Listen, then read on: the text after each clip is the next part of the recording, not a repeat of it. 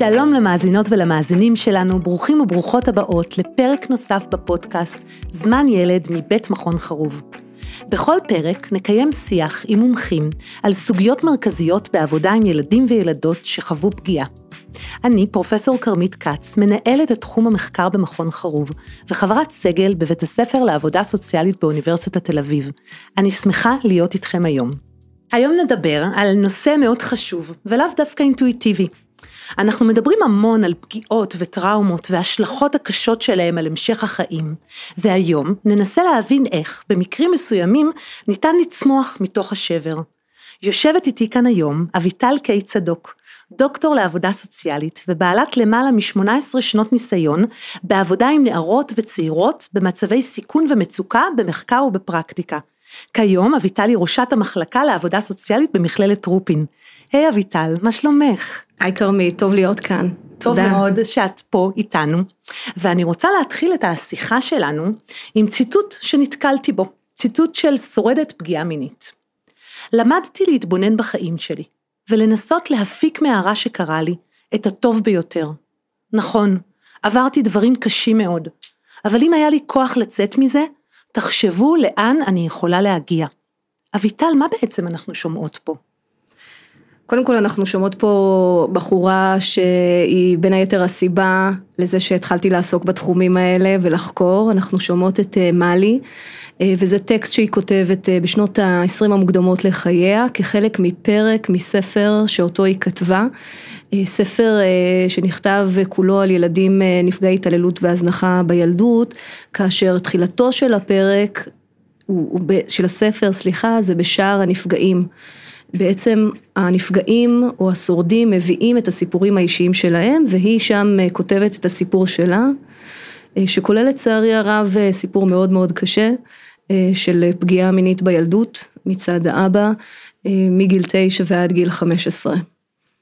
ולצד הסיפור המאוד מאוד קשה שהיא מביאה שם, היא גם מביאה טקסטים כמו הטקסט הזה שהרגע הקראת, שנשמע לגמרי אחרת, ועליו אני חושבת שנדבר היום.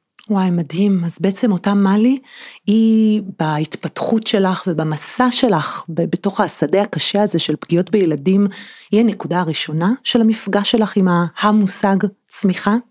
כן, חד משמעית. בעצם אה, אני הייתי סטודנטית שנה ב' לעבודה סוציאלית, אה, ולמדתי לתואר הראשון. ולמדתי הרבה מאוד תיאוריות והסברים על כמה אירועים קשים עלולים אה, לשבש ולפגוע בכל מיני דרכים אה, בילדים ובאנשים גם בגילאים יותר אה, מבוגרים. באמת הייתי, אני חושבת סטודנטית די חרוצה וקראתי את כל מה שהייתי צריכה לקרוא ועשיתי את כל המטלות והבנתי שבאמת יש כוח כמעט הרסני לאירועים כל כך קשים, בטח ובטח בילדות.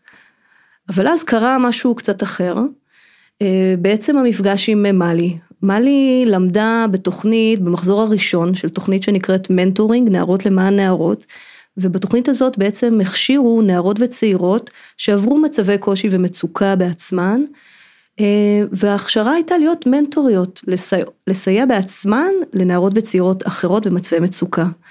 ובתור סטודנטית הייתי אמורה לחנוך שתיים מהמשתתפות, להוות איזה סוג של modeling לקשר ככה של חונכות. אה, אני לא חושבת אגב שאני חנכתי אותה, אני חושבת שהיא חנכה אותי. מדהים. בהרבה מאוד אה, מובנים. אגב, אני תקופה ארוכה שהייתי איתה בקשר, לא ידעתי שום דבר מהסיפור שלה. ידעתי, כל מה שידעתי זה שהיא משתתפת בתוכנית, שהיא מקסימה, שהיא מצחיקה, שהיא אינטליגנטית, שהיא, שכיף לשבת ביחד, ובתור אה, חונכת, היינו יושבות ומפטפטות ושותות קפה ורואות סרט והלכנו לים ובאמת דברים מפה אה, ממש נחמדים של ככה יצירת קשר. באיזשהו שלב אפילו הלכתי למדריכה שלי ואמרתי לה לא הבנתי מה אני אמורה לעשות פה היא אמרה תמשיכי תמשיכי. המשכתי המשכתי ויום אחד באמת מלי שאלה אותי תגידי את יודעת איך הגעתי לתוכנית אמרתי לה האמת שלא.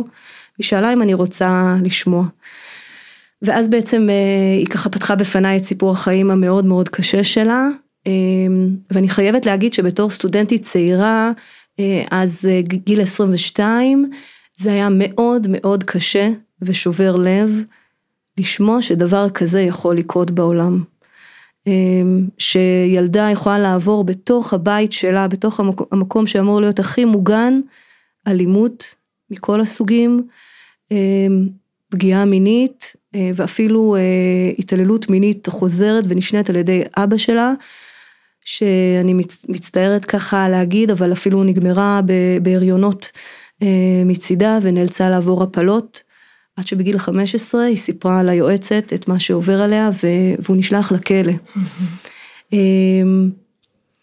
ולוקח לי הרבה מאוד זמן אה, לנסות להבין את מה ששמעתי ממנה, אני לא חושבת שהצלחתי להבין, אגב בדוקטורט שלי לימים, כשקראתי על זה יותר, קראתי ציטוט על פגיעה מינית שאומר, כשמתחילים להבין, מפסיקים להבין. אני חושבת שזה מאוד מדויק לגבי הפגיעה הזאת, אני לא בטוחה שהבנתי הכל, אבל דבר אחד בוודאות לא הבנתי, וזה איך יכול להיות שהבחורה שיושבת מולי, החזקה, האינטליגנטית, המצחיקה, המסורה, שמסורה ככה ורוצה לעשות שינוי חברתי, אה, היא אותה בחורה שעברה את כל הזוועה הזאת. זה היה כאילו אני מסתכלת על איזשהו לוח שאני רואה נוסחה, אחד ועוד אחד שווה שלוש, כאילו מין נוסחה שלא הסתדרה לי, וזה מאוד סקרן אותי, הייתי חייבת להבין יותר. מהסקרנות הזאת אה, שני דברים נולדו. אחד, אה, לא עזבתי את התוכנית הזאת, למעלה מעשר שנים המשכתי לעבוד ופגשתי ועבדתי עם עוד מאות נערות וצעירות אה, שעברו דברים מאוד מאוד קשים, ויחד עם זאת היו גם מאוד חזקות. והדבר השני שקרה, שהחלטתי להקדיש את הדוקטורט שלי לנושא הזה, ולנסות להבין איך נשים צעירות שעברו פגיעה מינית בילדות, פגיעה כל כך קשה, בכל זאת יכולות להגיע ולגלות עמידות ואפילו צמיחה פוסט טראומטית שעליה אנחנו באמת נתמקד יותר היום. וואי אביטל זה מדהים בצורה בלתי רגילה ואני חושבת על זה שבגיל כל כך צעיר בגיל 22 בעצם נפגשת בין עולמות כביכול מקבילים שלא אמורים להיפגש ומפגש ענקים ממש של שני מושגים נפגעת ומנטורית. וההתנגשות הזאת שבאותה תקופה לא ידענו בכלל לעכל אותה לא ברמה הפרקטית ולא ברמה התיאורטית מזמינה אותנו למושג צמיחה פוסט טראומטית. שמה בעצם אומר המושג הזה? אז באמת כשאני הייתי שומעת, מדברת עם מלי ושומעת אותה, הייתי שומעת הרבה מאוד משפטים שככה מדגישים את החיובי ומדגישים את הטוב. ואני תכף ניכנס לזה יותר לעומק, אבל אני חייבת להגיד שבאופן אינטואיטיבי זה אפילו קצת קשה לשמוע את זה. אני חושבת בכלל כבני אדם ולאורך השנים גם כאנשי מקצוע שיצא לי לעשות הרבה מאוד הכשרות וסדנאות לאנשי מקצוע, לא קל לשמוע את הנרטיבים האלה. למרות שהם חיוביים. אנחנו מדברות בעצם אמ, על מושג שנתבע לראשונה על ידי שני חוקרים, תדשי וקלהון, בשנת 96, שמתייחס לאוסף של שינויים פסיכולוגיים חיוביים, שאנשים אה, מדווחים שהם חוו כתוצאה מההתמודדות עם אירועים טראומטיים. אני רוצה להדגיש פה כמה דברים. א', ההיבט הסובייקטיבי, זאת אומרת, אנחנו מדברים על התפיסה של האנשים עצמם, וב', שימו לב, שימי לב כרמית שאנחנו לא מדברות על ה... כך שהשינויים החיובים קרו כתוצאה מהטראומה, אלא, וזה לא סמנטי אלא זה חשוב מאוד, כתוצאה מההתמודדות עם הטראומה. ופה אנחנו רוצות לתת הרבה מקום להתמודדות של אנשים, לקופינג שלהם, ללקוחות שלהם, אה, ולא חלילה לתת איזשהו אה, כוח או משמעות חיובית לאירועים הקשים והטראומטיים והפוגעניים שהם, אה, שהם עברו. והנושא הזה של, אה, כשהתחלתי ככה לשמוע את מאלי והציטוטים שלה, והתחלתי את הדוקטורט, והלכתי לספרות, והתחלתי לנסות להבין את זה, ואז נתקלתי במושג, הבנתי שאני לא היחידה שזה עניין אותה, הבנתי שיש תחום מחקר שיחסית במדעי החברה הוא די חדש, זאת אומרת מ-96, סך הכל 20 ומשהו שנים, שחוקרים את, את המשתנה הזה, את התופעה הזאת, כמובן שאפשר למצוא לזה סימוכין, אם אנחנו מסתכלים ברמה החברתית, יותר הפילוסופית, ההיסטורית, כמובן שכבר אה, מקורות הרבה יותר אה, קודמים דיברו על ההיבט הזה של, אה, של צמיחה אחרי התמודדות עם דברים קשים.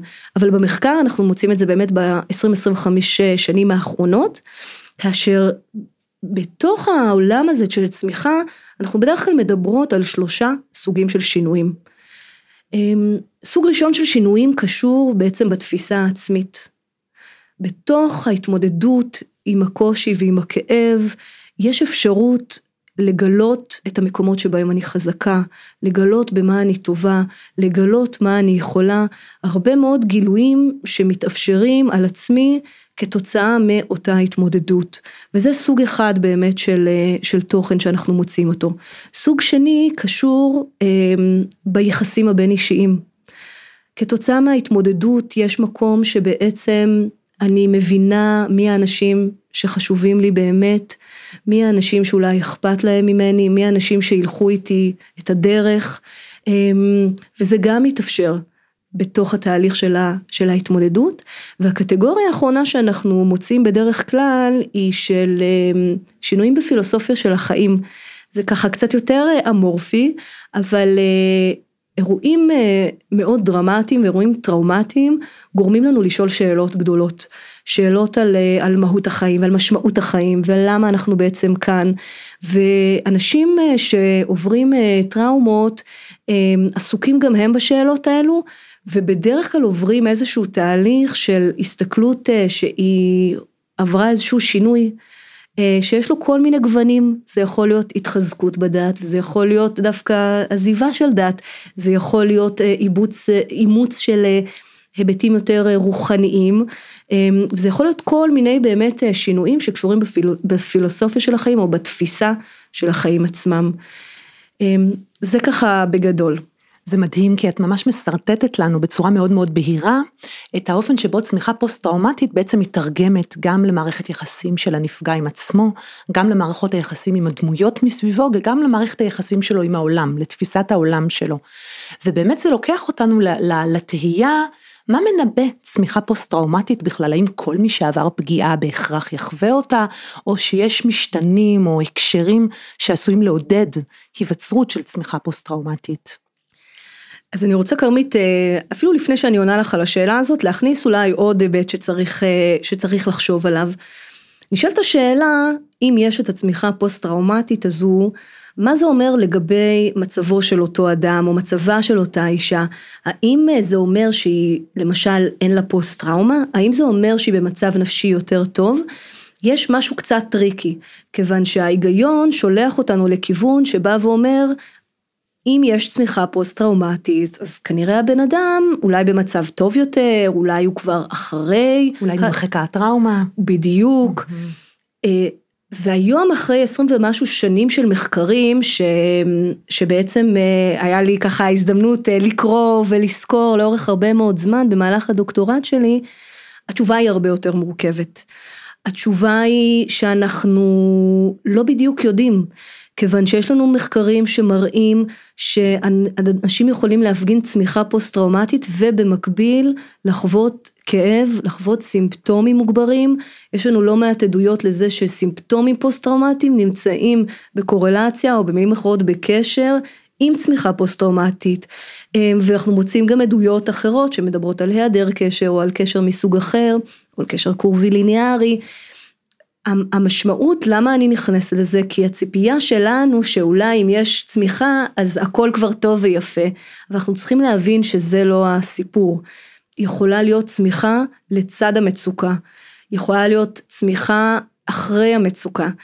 אנחנו לא עד הסוף יודעים להגיד אמ, את הקשר בין שני הדברים וחשוב שאנחנו לא נצפה שהדבר הזה יגיע רק כשאותו בן אדם כבר לא שרוי נמצא או, או במצוקה או סובל מסימפטומים. זו הבחנה ממש חשובה אביטל אני חושבת על כל המאזינים והמאזינות הקולגות שלנו ואנחנו מדברות בעצם על דבר שהצמיחה הפוסט טראומטית המופעים שלה יכולים לדור יחד אה, עם מופעים ומצוקה מאוד מאוד קשה של הטראומה עצמה.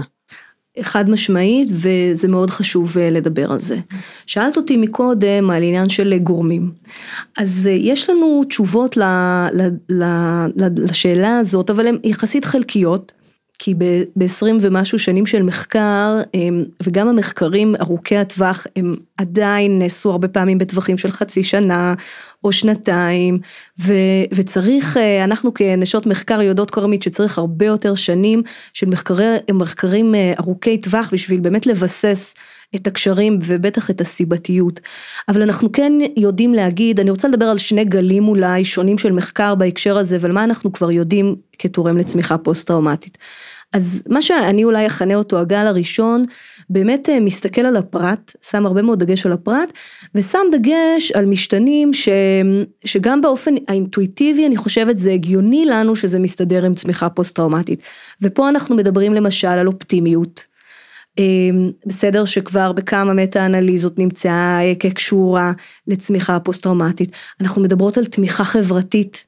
שאנחנו יודעות מכל מיני מחקרים והרבה מאוד תחומים כמה היא קריטית, אמ, בטח לתוך אדם ש, שעובר טראומה או שעובר התעללות והזנחה, שהרבה פעמים המאפיין המרכזי שלה הוא הניסיון להשתיק, או הניסיון לשמור את זה בסוד. אז היכולת לקבל תמיכה חברתית אה, מאנשים אחרים, היא, אנחנו יודעות שהיא חשובה להרבה מאוד היבטים, ואנחנו יודעים שהיא חשובה ותורמת גם בהיבט של היכולת לייצר אחר כך צמיחה פוסט טראומטית, וגם הרבה מאוד נחקר היבטים של התמודדות דתית, אמ, והיבטים של התמודדות שקשורה ככה בתקווה אמ, ובקוגניציות השונות. וזה אני חושבת, אה, זה נמצא בהרבה מאוד מחקרים. אני אישית אמ, מאוד מתחברת דווקא לדברים שהולכים ומתגלים בשנים האחרונות, אני אקרא לזה הגל השני למרות שזה לא קונספטואליזציה שנמצאת שם בחוץ, אבל ככה דברים שאני רואה שיותר נחקרים בשנים האחרונות. אמ, ושאנחנו מדברים על היבטים של אלטרואיזם ואקטיביזם כמאוד מרכזיים בהקשר של צמיחה פוסט טראומטית. מבחינה מסוימת זה לא חדש, זאת אומרת גם ג'ודית לואיז הרמן בספר של הטראומה וההחלמה מדברת על המקום של עזרה לאחרים אה, של אה, שורדות כחלק מתהליך הסיוע לעצמי. אמ, אבל יש לנו כבר מעבר לטענה הזו של הרמן, יש לנו כבר ממש עדויות אמפיריות חזקות שמקשרות בין התהליכים האלה. זאת אומרת המקום הזה שבא ומתוך הכאב יש לעזור לאחרים, להושיט יד. אנחנו ראינו אנשים שהקימו, אה, שהלכו למאמצים של אה, מניעה, אנשים שבחרו במקצועות טיפוליים, אנשים שמתנדבים בתחום הזה, ובאמת אה, מתוך אותו אקטיביזם ונתינה לאחר, יש הרבה מאוד צמיחה פוסט טראומטית, אני יודעת שאת נפגשת ועובדת הרבה גם עם יעל שרר, והיא למשל דוגמה מאוד טובה כאן בישראל הקטנה, מישהי ש... היא נפגעת אה, פגיעה מינית בעצמה ועוסקת הרבה מאוד באקטיביזם ובלובי שהיא הקימה ובאמת מצליחים להגיע לדברים מדהימים. אז היא נותנת לנו דוגמה אחת ולאורך השנים יצא לי ככה בתוכנית המנטורינג באמת להכיר אה, מאות של נערות וצעירות שאני ראיתי את הדבר הזה קורה אבל היום יש לנו על זה גם הרבה מאוד תימוכין בספרות הבינלאומית. וואי אביטל זה מרתק אה, האופן שבו את קושרת את ההסברים לצמיחה הפוסט-טראומטית בהקשרים חברתיים, בתהליכים חברתיים, ואני תוהה לאן זה יכול לקחת אותנו נשות המקצוע, איפה התפקיד שלנו, מה אנחנו בכלל יכולות לעשות כדי לעודד צמיחה פוסט-טראומטית. אז אני חושבת שלנו כנשות מקצוע יש תפקיד מאוד מאוד גדול, ובין היתר זו הסיבה שלאורך כל השנים אני היום עובדת הרבה מאוד עם סטודנטיות, אני מלמדת סטודנטיות, אני עובדת הרבה מאוד עם נשות מקצוע בשדה. מאוד מאוד חשוב לי העניין הזה של להנחיל את ההשקפה הזאת ואת הראייה הזאת, ואני רוצה להגיד על זה משהו. הסיפור הוא לא פשוט. הסיפור הוא לא פשוט בעיקר כי אני חושבת שבני אדם באופן הישרדותי רגילים לחשוב בצורה דיכוטומית, טוב ורע. וכל הסיפור הזה של צמיחה פוסט טראומטית לא ניתן לדבר עליו ולא ניתן להכיל אותו במונחים דיכוטומיים. אמ, וזה תחילתו של הסיפור. ואני אגיד יותר מזה, אמ, אם נסתכל רגע היסטורית, ואני לא רוצה ללכת היסטורית אלפי שנים, אלא סך הכל 50-70 שנה במאבק אה, סביב הנושא של התעללות והזנחה של ילדים, הרי היה לנו מאבק חברתי מאוד קשה. הרי עד לפני כמה עשרות שנים אף אחד לא ידע שיש תופעה כזאת. התופעה הייתה מוכחשת. ואם ידעו שהייתה תופעה כזאת, אמ, היא הייתה מנורמלת, זאת אומרת, זה, זה נורמלי אה, לחנך במרכאות ילדים דרך הכאתם, אמ, או לא, הורים לאו דווקא חייבים לדאוג לצרכים של ילדיהם, כי סך הכל הם רכוש שלהם, הרי התפיסה ההיסטורית הייתה כזו. ואנחנו כחברה אנושית היינו צריכים לעשות מהלך לא פשוט, של הרבה מאוד מאמצים שאנשים אקטיביסטים ומשפטנים ועובדים סוציאליים ואנשי אקדמיה כולם חברו יחד לאורך הרבה מאוד שנים לנסות ולשנות את התפיסה הזאת. לבוא ולהגיד לילדים הם לא רכוש, אסור לנו לפגוע בילדים, ילדים יש להם זכויות אה, ואנחנו צריכים גם להגן עליהם וגם לאפשר להם לממש את הזכויות שלהם. עכשיו, מה אפשר לנו את ההיסטורית, מה אפשר לנו את המקום שבא ומגן על ילדים? בין היתר אני חושבת, היכולת שלנו להראות כמה נזקים מעוללת ההתעוללות וההזנחה לאורך שנים. יש לנו הרי מחקרים היום מהעולם, מחקרים ארוכי טווח, מאוד חזקים מבחינה אמפירית, שמראים בצורה חד משמעית אה, שהתעללות והזנחה מגדילות את הסיכוי לסבול ממגוון רחב של השלכות. הדבר הזה שירת אותנו במאבק. בסדר? זה נרטיב מאוד מאוד חשוב, היה צריך לחנך את הציבור, היה צריך לחנך את בתי המשפט, היה צריך לחנך את הרופאים, היה צריך לחנך את העובדים והעובדות הסוציאליות, היה צריך לעשות פה פעולה של חינוך של הרבה מאוד גורמים, שזה דבר רע, אוקיי? ועכשיו בא אביטל, ובא תדשי וקלהון, ובאים הרבה מאוד אנשים נוספים, ואומרים, רגע, נכון שזה רע, אין לנו ויכוח על זה שזה רע וכל הסטטיסטיקה, הכל נכון אגב במאה אחוז, ואני לרגע לא לוקחת ומעולם לא ארצה לקחת את הלגיטימציה לסבל אה, ולכאב שחווים נפגעים וחוות נפגעות, הוא אמיתי, יש לנו על זה מספיק עדויות אמפיריות ואנחנו יודעות שזה קיים. אבל השאלה היא אחרת. רגע אחרי הסבל, איזה תקווה אנחנו יכולות בכל זאת להציע לשורדים ולשורדות. אחרי הכאב, אחרי הסימפטומים, אחרי טיפולים, שלפעמים לוקחים שנים של, של שיקום, שיקום האמון באחרים, שיקום היכולת להתקשר לבני אדם אחרים ולסמוך עליהם, יש הרבה מאוד מה שצריך לשקם. ואני שואלת מה קורה ביום שאחרי זה, מה עוד אנחנו יכולים להציע. וכעובדת סוציאלית, אני לא יכולה, קשה לי מאוד להסתפק בראייה שאומרת בואו נפחית סימפטומים. אני חושבת שאנחנו צריכים לשאוף ליותר מזה. אני חושבת שאנחנו צריכים לתת לאנשים את היכולת להסתכל ולחשוב שיש עוד משהו מעבר ולא רק התקווה שאולי אני ארגיש פחות סבל וכאב. זה גם תקווה חשובה, זה גם חלק מאיכות החיים. אבל בעיניי חלק מאיכות החיים של להציע לשורדים ושורדות היא ראייה שבאה ואומרת בכל הרע הזה שעברתם, יש גם אלמנטים שאתם אה, אולי תוכלו ללמוד על עצמכם גם משהו נוסף על היכולת שלכם, על הכוחות שלכם, על החוזקות. יש לנו מה, המון מה ללמוד מכם כנשות ואנשי מקצוע, לחברה יש המון מה ללמוד מכם. בואו תביאו לנו, בואו תלמדו אותנו, בואו תושיטו יד לאחרים, כי זה יסייע גם לכם. ולכן כנשי, כאנשות ואנשי מקצוע, קודם כל אנחנו צריכים להאמין בדבר הזה של האפשרות לצמיחה אחרי הסבל, ולצערי זה אתגר. כי אנשי המקצוע שלנו עובדים היום במציאות שהיא מאוד קשה, מציאות של הרבה מאוד עומסים, מציאות של uh, הצטמצמות מערכות הרווחה, של uh, הצטמצמות במשאבים, של uh, אחרי שנתיים כמעט של קורונה שאכלה הרבה מאוד מהמשאבים uh, שיש uh, לכולם. Um, ובתוך מציאות של, אה, של לעסוק גם לפעמים באלמנטים של כיבוי שרפות, בטח שאין זמן אה, להסתכל קדימה. אז קודם כל אנחנו צריכים כאנשי מקצוע להיות בכלל מחוברים לאפשרות הזאת.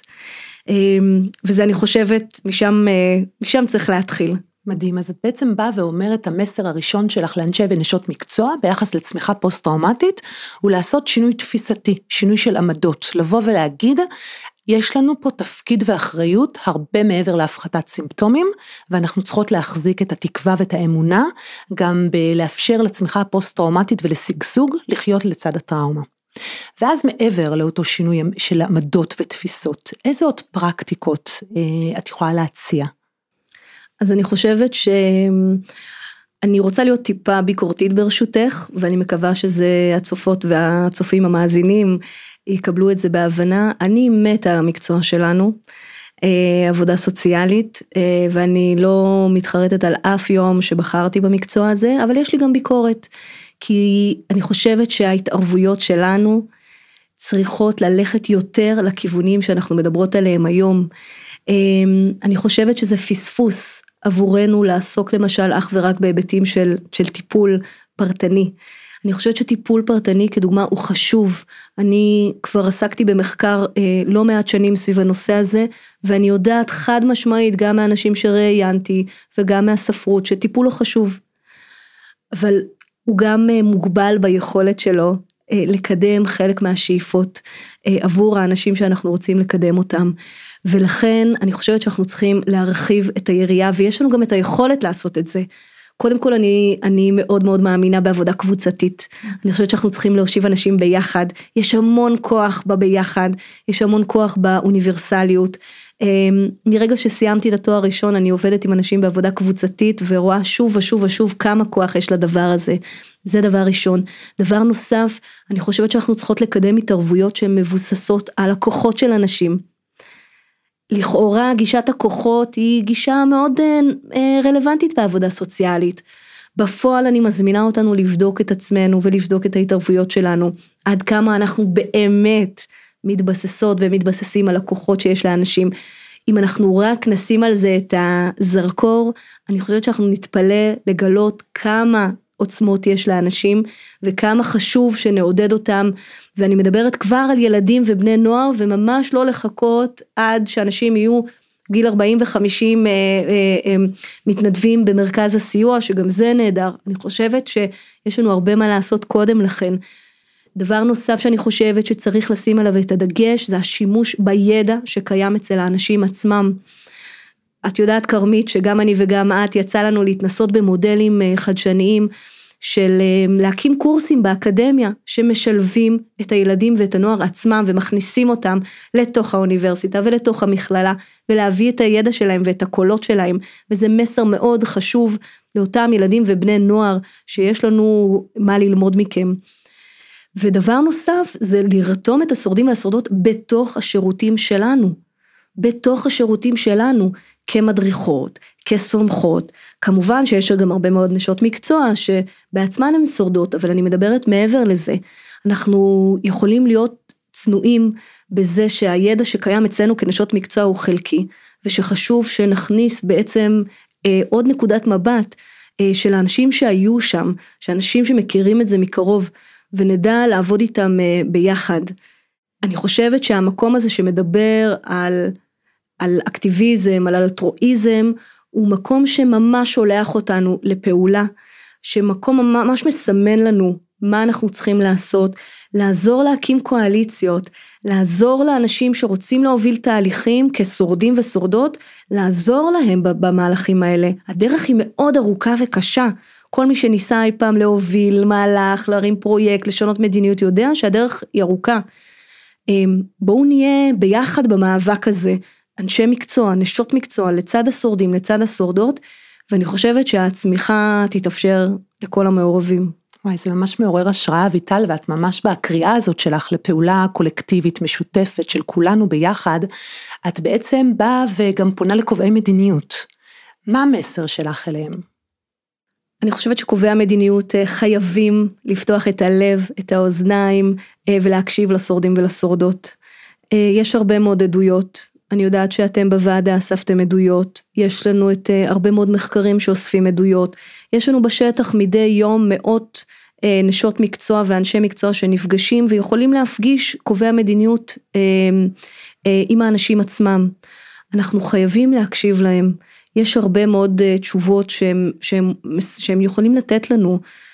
דוגמה קטנה, הנושא למשל של אשפוז בתחום בריאות הנפש. הרבה מאוד שנים גברים ונשים אושפזו יחד. באו נשים שורדות פגיעה מינית בילדות ואמרו, אני חווה עכשיו משבר נפשי מאוד מאוד גדול, אני לא יכולה להיות מאושפזת יחד עם גברים. אני אישית, אומרת לנו השורדת, אני לא, זה לא מיטיב איתי. ולקח לנו המון זמן עד שהקמנו את המסגרות הייחודיות הללו, וזה ידע שהיה שם, היה צריך רק להקשיב לו. לכן אני אומרת כרמית שצריך צריך להקשיב וצריך להזמין את האנשים למוקדי הכוח. כל מי ש... מאיתנו שנמצא במוקד כוח, אמ, כלשהו, בין אם זה באקדמיה, בין אם זה בכנסת, בין אם זה בשירותים עצמם, יש המון המון כוח. אני חושבת שחובה עלינו לחלוק את הכוח הזה עם האנשים שיש להם הרבה פחות כוח מאיתנו, אמ, ויחד ולחלוק את הידע שלהם ולשמוע יחד איתם. אותנו זה יקדם לשירותים יותר אפקטיביים ויותר טובים, ואותם זה אני חושבת שזה יקדם מאוד בתהליך האישי שלהם, ואולי אפילו בצמיחה הפוסט-טראומטית שלהם. בעצם את אומרת פה דבר מאוד חשוב, שצמיחה פוסט-טראומטית תמונה, אבל גם כבולה ביחסי כוח. ואני חושבת, אני מסתכלת עלייך, חד משמעית, ואני חושבת על המסע שעברת מגיל 22 במפגש עם מלי, עד היום לאשת מקצוע, לחוקרת מובילה, המובילה בתחום של צמיחה פוסט-טראומטית, גם בישראל וגם בעולם, ואני תוהה אם הייתה לך שרביט קסמים. מה, מה הדבר שהיית חולמת להגשים בנושא הזה של צמיחה פוסט-טראומטית? אני אגיד אה, שני דברים. קודם כל, אם היה לי שרביט קסמים, הייתי עושה שלא יהיה יותר התעללות והזנחה בילדים. ואני אומרת תמיד ובהרבה מקומות שאני מגיעה אליהם, שזה ברור שזה יגמור לי את הקריירה, ואני מוכנה לשלם את המחיר הזה ממש בשמחה, ולמצוא קריירה אחרת. אמ, אז הלוואי, הלוואי, הלוואי שהיה לנו שרביט קסמים ויכולנו לעשות את זה, כי לאף ילד לא מגיע לגדול בצורה כזאת, זה קודם כל.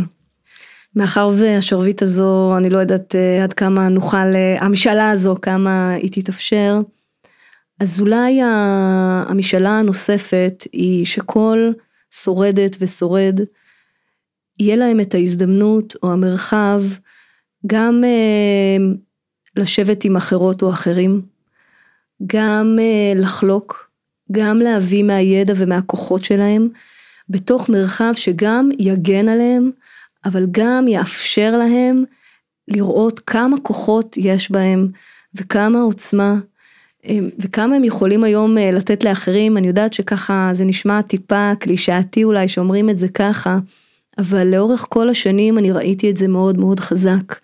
החל מהשורדת שבאה לבקר באשפוז פסיכיאטרי את אה, חברתה ו, ומנעה ברגע האחרון אסון, מנעה ניסיון אובדני, כי היא זיהתה משהו שעומד לקרות שהצוות המקצועי לא הצליח לזהות. אמ, וכלה בהרבה מאוד דוגמאות מהיום יום, איפה שאם נשב ביחד, אמ, מתוך רצון באמת לשמוע, לש, לשמוע את הכוחות ולתת להם מקום, יקרו דברים מאוד מאוד אה, משמעותיים. וואי אביטל, אני מרגישה ששמת לנו פה היום אמ, חלום שגם קצת מפחיד להסתכל עליו, אבל הוא גם מעורר השראה, כי הוא מדבר על חלום שיש בו לראות ולשמוע ולהעז ולערער יחסי כוחות ולהעז לשעוט קדימה לעבר אותה צמיחה פוסט-טראומטית שרואה את הכוחות ונותנת המון המון מקום לאופטימיות ולתקווה. ואני רוצה להודות לך אביטל, דוקטור אביטל קיי צדוק, שהיית איתנו כאן היום. אתם כמובן מוזמנים ומוזמנות להגיב, לשאול או להוסיף על מה ששמעתם כאן היום מאביטל וממני בקבוצת הפייסבוק של ההסכת שלנו, זמן ילד מבית חרוב הסכתים בפייסבוק. תודה רבה לפודקאסטיקו על ההקלטה ולאסף רפפורט העורך שלנו. תודה לכם ולכן ולהתראות בפרק הבא.